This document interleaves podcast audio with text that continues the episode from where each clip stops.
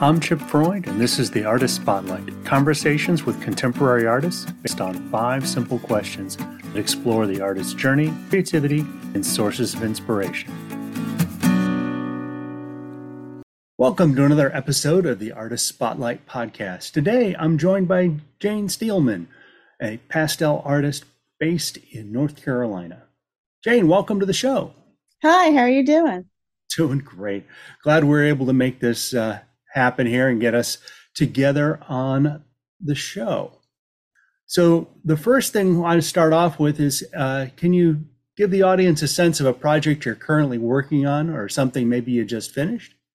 Absolutely. Uh, I've had a, a, very big project going on uh, since January. I received a grant supported by the United Arts Council of Raleigh and uh, Wake County and the North Carolina Arts Council, uh, which is part of the Department of Natural and Cultural Resources, to do research and training needed to create a uh, book for young children, a, a, picture book, basically.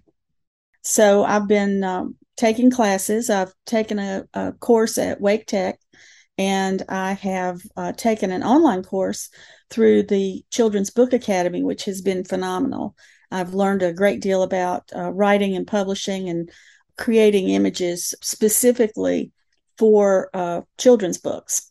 So um, that's the major project I've been working on.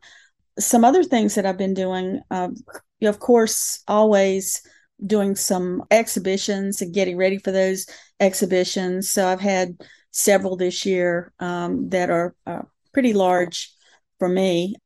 One at Chef's Palate which um, you know there I think I took 32 pieces there. Um, I'm part of uh, Margot's uh, restaurant where we're uh, doing. Um, I'm taking one piece as a group show there with the Fine Art League of, of Cary. And also, um, we have the uh, state, uh, well, actually, it's the Pastel Society of North Carolina member show that's really large this year over at the Imperial Center in Rocky Mount. So, you know, getting ready for all those shows, and I still have a couple coming up for the rest of this year. But something I decided to work on this year was uh, to devote more time to creating portraits. So uh, I actually just delivered five portraits uh, to a family member and uh, doing all of the, all of his grandchildren and then I've got two more I'm working on right now for Christmas commissions. Well, excellent. Sounds like you've got a full plate. Absolutely. That and taking care of my three adorable grandchildren. Marvelous, marvelous. Well, thinking of grandchildren, let's rewind the clock for in your life. What's your earliest memory of making art of any kind? Well, actually, it was in the third grade. I um, I was I always enjoyed art, and when I uh, drew something, I remember it clearly. It was a, a, picture of a rabbit, and the teacher put it up on the bulletin board, and of course, I was extremely proud of that. So that is my very first memory. And then uh, when I was in middle school, another memory is um, a friend and I uh, sat together in English class in middle school and I would draw pictures and she would do the speech bubbles for it. So basically we were we were not doing our English work. we were um, I don't know, maybe you could consider it English. She was she was writing speech bubbles, but um, I was drawing pictures and they were mostly uh, uh, funny mice. so those are my very earliest memories. And then later on in high school, I was president of the art club and took a lot of art classes from middle school on. I took art classes and uh, just was involved and had lots. I was fortunate because in uh, Forsyth County in North Carolina, which is where I grew up, uh, we were lucky enough to have um, good art programs, and we displayed from the high school every year in Old Salem under the oaks, and then also had summer programs in drawing and painting. Well, very cool. Any by any chance, do you still have any of those old images or drawings still in your collection someplace? I don't have. I don't believe I have anything from middle school or high school, but I do have things from uh, my years in college, which uh, are fun to look back on. Yeah, yeah. I was chatting with an artist the other day, or drawing from like elementary school that had won a school contest, and that they still have it up on the wall just to remind themselves where they came from. Oh, that is so cool. I wish I did have some of those. Yeah. I actually have a photograph of it, though, a photograph of the classroom in the third grade where it is up on the bulletin board. So I do have that, but I don't have the original. Wonderful, wonderful. So you're currently, uh, or at least predominantly, a pastel artist. What brought you to that medium and why? Well, I had uh, not worked in art for many years while I raised my daughter and uh, worked full time doing teaching. I was a, a teacher and uh, administrator in public schools and then in university. But um, I just, when she was 16 years old, then I decided that it was time to uh, get back into it. So I took a class uh, actually at Jerry's Artarama in uh, charcoal powder painting. And I thoroughly enjoyed that because one of the things that I did a lot of when I was in college was uh, just um, they were pencil drawings and sketches and and that sort of thing. Did a lot of a lot of drawing in uh, in college.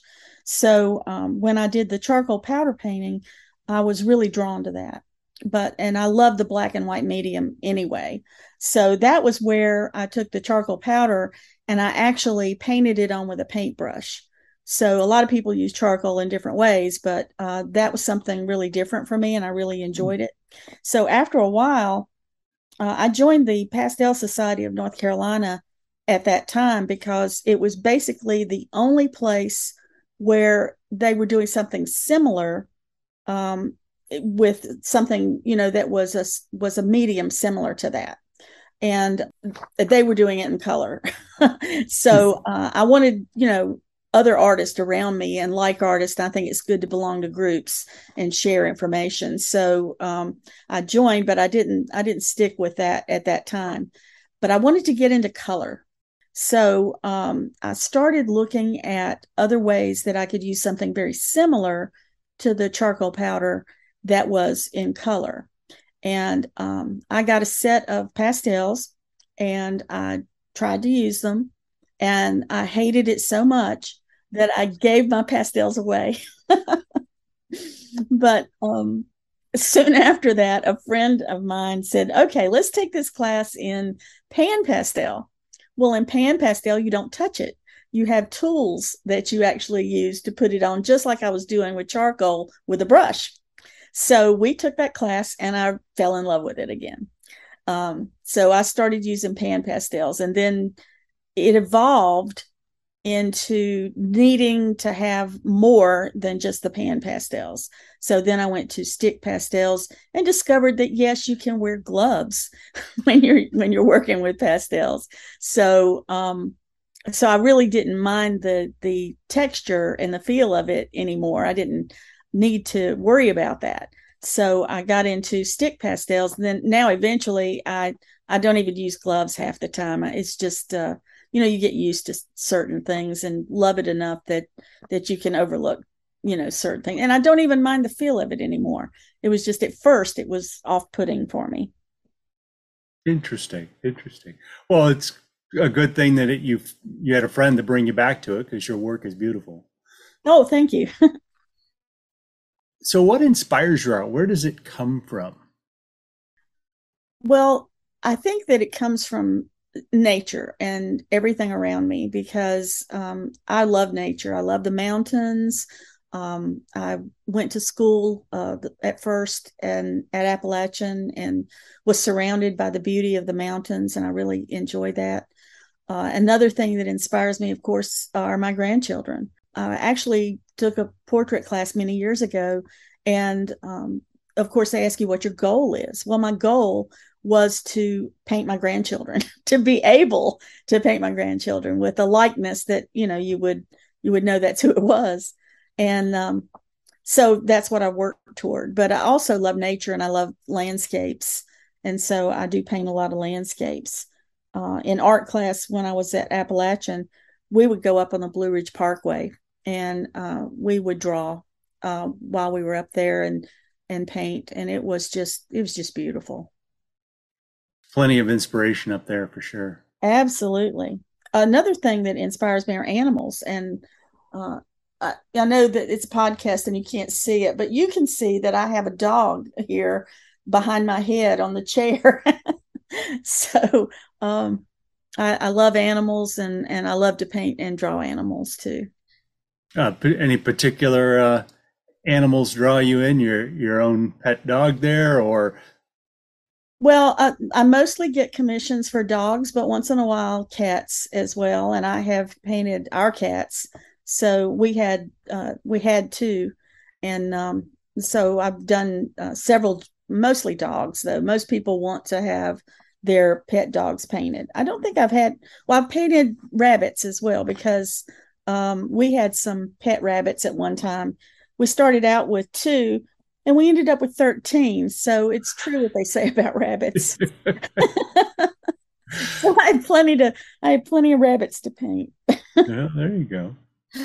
Well, that also, I guess, also adds another element of your where does your art come from? Commission. So when people say, "I'd like you to," you know, paint my dog or paint a, uh, a family member, that's another source of your inspiration, which is purely contractual. It is, but I love commissions. Uh, I know a lot of artists don't like commissions, but I've not had a negative experience, and um, I love drawing people and animals. So, or painting people and animals. So uh, it's always uh, wonderful to be able to to deliver that to a client and see the look on their face. And that to me is just extremely rewarding. Oh, I imagine so. As you uh, think back over your art career, what advice would you give to an artist just starting out? Well, I have experimented in just about everything that's out there. Uh, and I would recommend that a person experiment that they do a lot of experimentation with media substrates and uh, with genre and with with subjects and see what it is that really makes them sing. What it what is it that really rings your bell? Because when you find that thing that's what you need to focus on. But you can't know that that's it unless you've experimented with a lot of different things and with a lot of different subjects. Um, but once you find that thing, stop experimenting because then you're just you're just wasting your time on other things basically you're, you know you want to focus at some point so that you become really good at that one thing that you really love um, and so that's you know i'm trying to take my own advice and um, focus now on portraits because I do love it and I want to become better at it.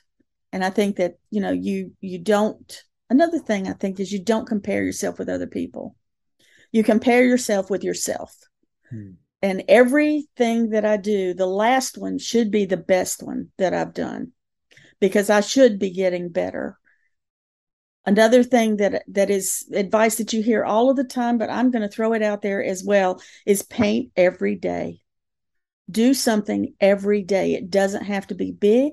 It doesn't have to be a masterpiece. It doesn't have to be finished, but you do need to get in there and do the work, work every day because you know, you hear so many people say, Oh, you've got talent and you were born with that. No, you need to work. Artwork is work. You need to get in there and and paint every day and practice every day because even if you make a mistake, you learn from your mistakes. I, I would say you you learn far more from your mistakes than you do from your successes. Ah, yes, you do. Yes, you do.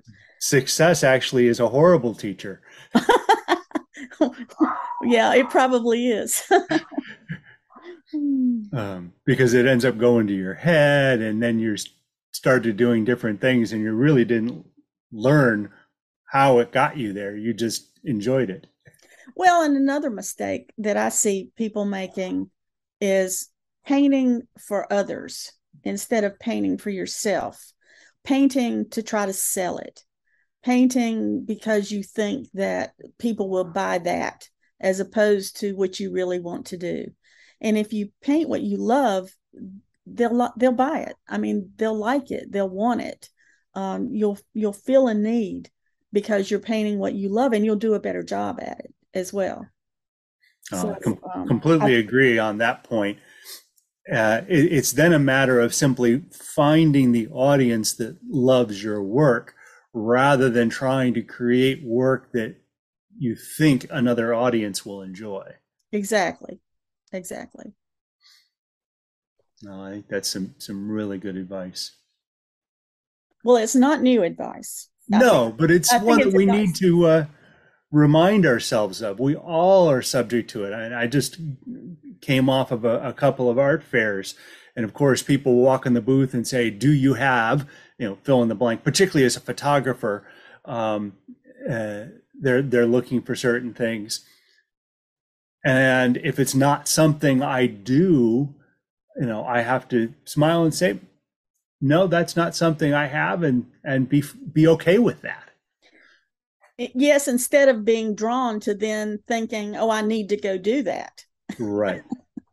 Now there have been a few occasions where somebody has asked for something and it's it's been within my realm I just didn't actually have it yet so it, it then provided the motivation in me to go find that subject uh, and and to create that work uh, now if I'm lucky enough to get their contact information, I might follow back up with them. But in most cases, you know, I just took it as a suggestion of something that resonated with me and I went and did it.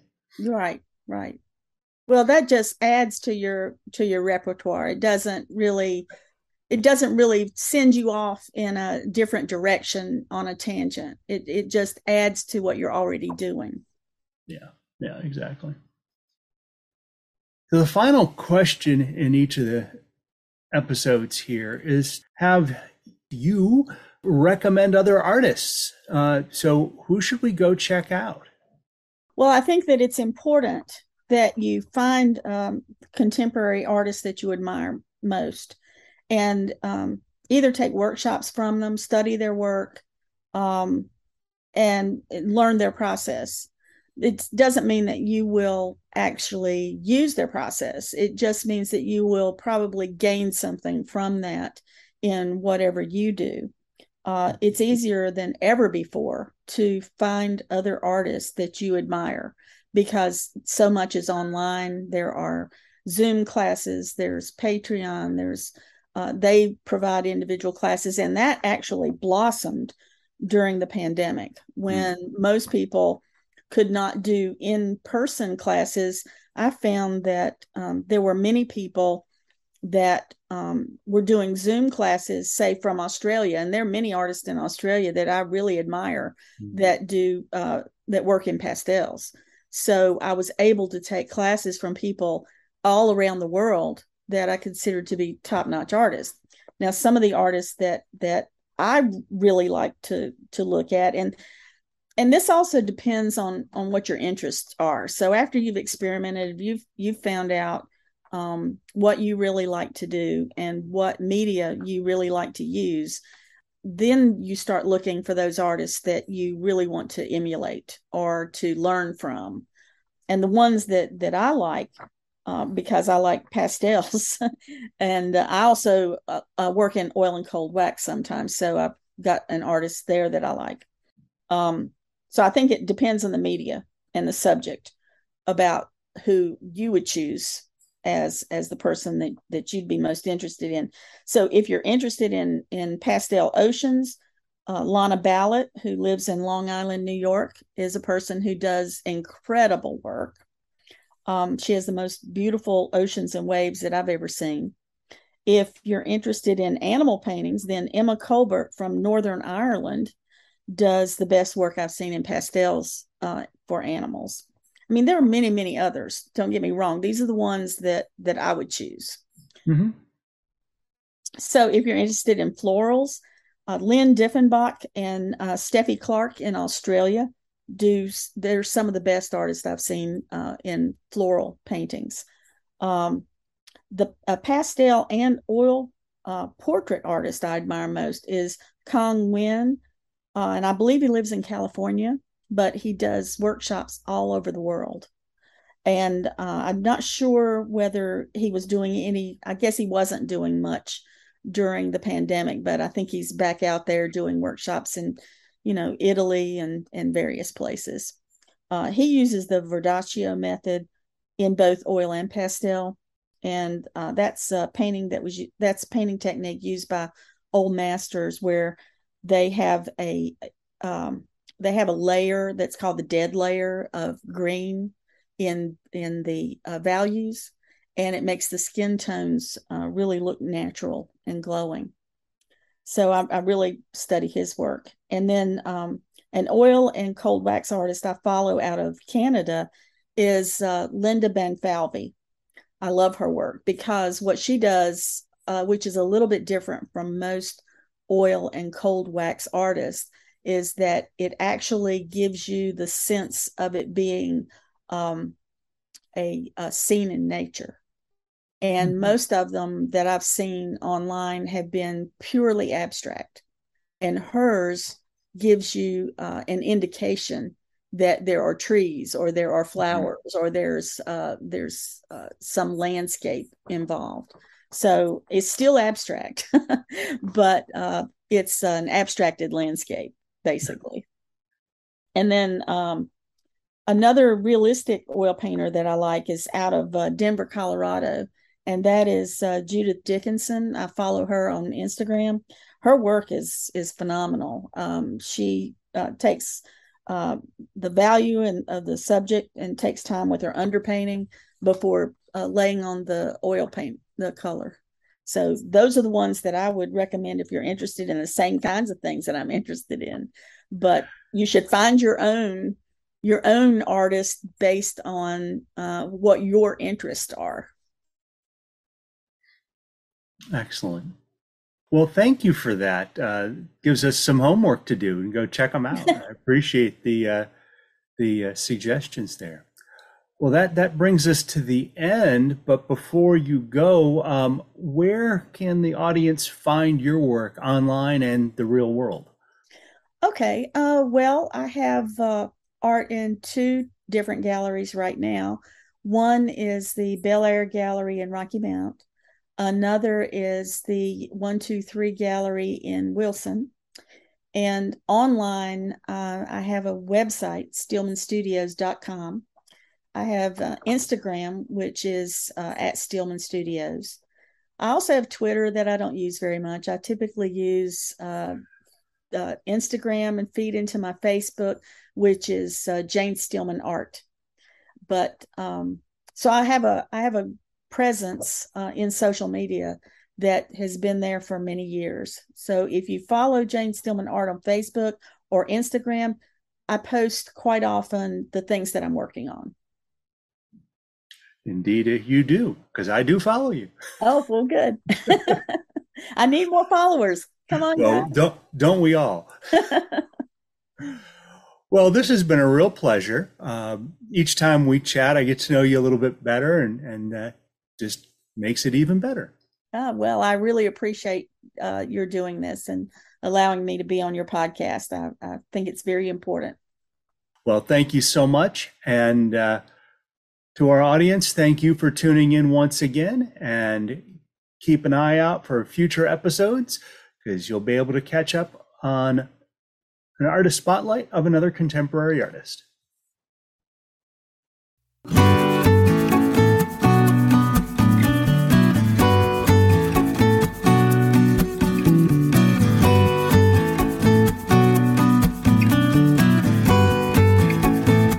Thank you for joining us. This has been the Artist Spotlight with Chip Freund. Find accompanying blog posts at chipfreundphoto.com slash blog, and you may subscribe to our show on Amazon Music, Apple Podcasts, Spotify, or wherever you like listening.